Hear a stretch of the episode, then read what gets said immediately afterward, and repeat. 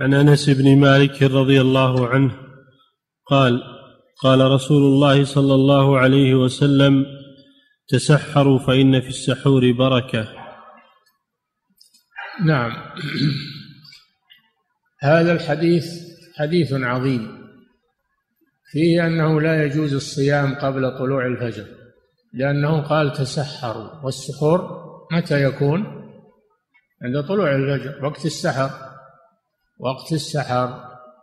ثم قال صلى الله عليه وسلم فإن في السحور فإن في السحور بركة. السحور بضم السين المشددة هو التسحر مصدر.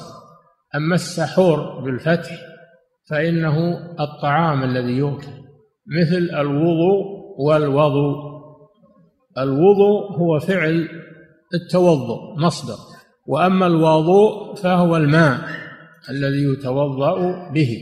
ومثل الوقود والوقود. الوقود هو الحطب.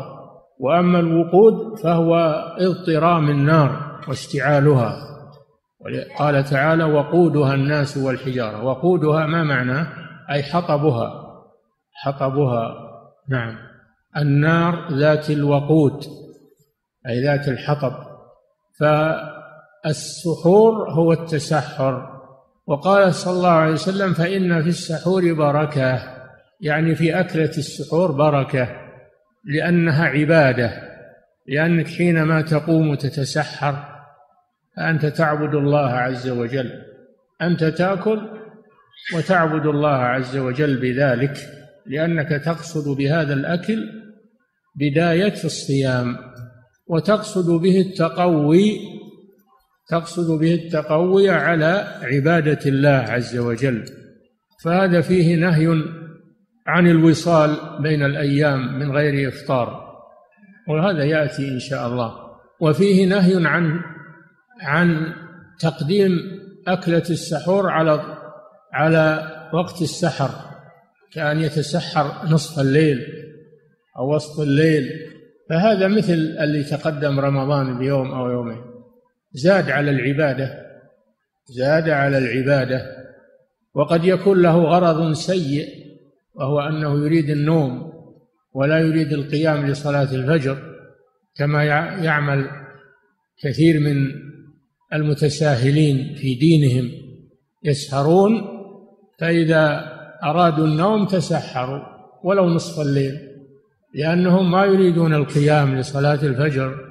هؤلاء خالفوا السنة وضيعوا الواجب وهو القيام لصلاة الفجر. فهذا الحديث فيه فضل أكلة السحور وفيه أن السحور يؤخر إلى أن يطلع الفجر. قال الله جل وعلا فالآن باشروهن وابتغوا ما كتب الله لكم وكلوا واشربوا حتى يتبين لكم الخيط الأبيض من الخيط الأسود من الفجر. فجعل آخر موعد للأكل والشرب هو تبين الفجر تبين الفجر. ففيه الحث على تأخير السحور وفيه النهي أن الإنسان يصوم بدون سحور. يصوم بدون أكلة السحور لأن هذا يضعفه عن العبادة ولأنه يخالف السنة التي أمر بها النبي صلى الله عليه وسلم. قال تسحروا. فإذا ترك السحور وقال أنا ما بحاجة للسحور فهذا خالف السنة. يأكل ولو شيئا يسيرا ولو جرعة ماء.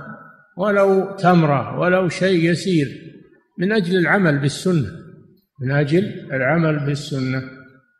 هو لازم يقول أنا ما أشتهي الطعام ولا. نقول كل ولو شيئا يسيرا. إن كان تشتهي الطعام الحمد لله كل حتى تشبع. وإن كنت ما تشتهي الطعام فاعمل بالسنة. كل ولو يسيرا. ولو شربة ماء أو قهوة أو شاي أو أي شيء. أما أنك تبقى بدون تناول شيء تبقى بدون أن تتناول شيئا عند السحر هذا خلاف السنة. نعم.